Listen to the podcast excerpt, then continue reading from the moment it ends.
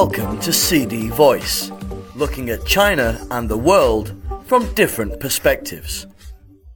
Business Holiday spurs consumption and recovery. China posted a robust growth in consumption during the five day May Day holiday that ended Wednesday, as many businesses across sectors made all out efforts to tap pent up demand, which experts said will further consolidate economic recovery and sustain sound development. Data from the Ministry of Commerce showed that consumer spending picked up rapidly during the holiday, especially on eating out, as evidenced by almost 58% year on year increase in sales figures of key catering enterprises monitored by the ministry. Consumer footfalls on national demonstration pedestrian streets surged by some 121% year on year, boosting business turnover by around 88%, the ministry said. Sales of gold, silver, and jewelry rose nearly 23% year on year.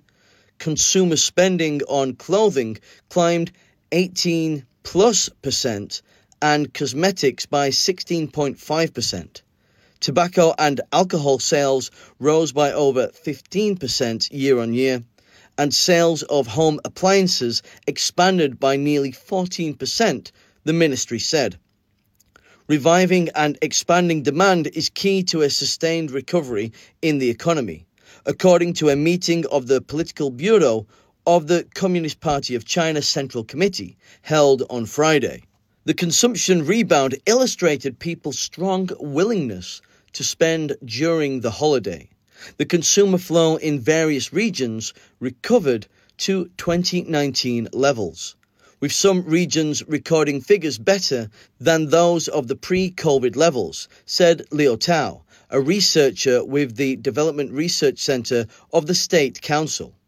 Liu said businesses across the country lost no time in launching a flurry of promotional activities, and relevant government departments fully leveraged the holiday to shape new forms of consumption after China largely brought the pandemic under control. The combined efforts boosted the notable growth of consumer spending. The consumption spree during the holiday revealed that China boasts huge potential and vitality in domestic demand and that the role of consumption as a major engine of economic growth has been further brought out, which will help cement the current momentum of economic recovery, he said. On top of the brick and mortar consumption boom, consumer spending via various online platforms gained steam as well during the May Day holiday.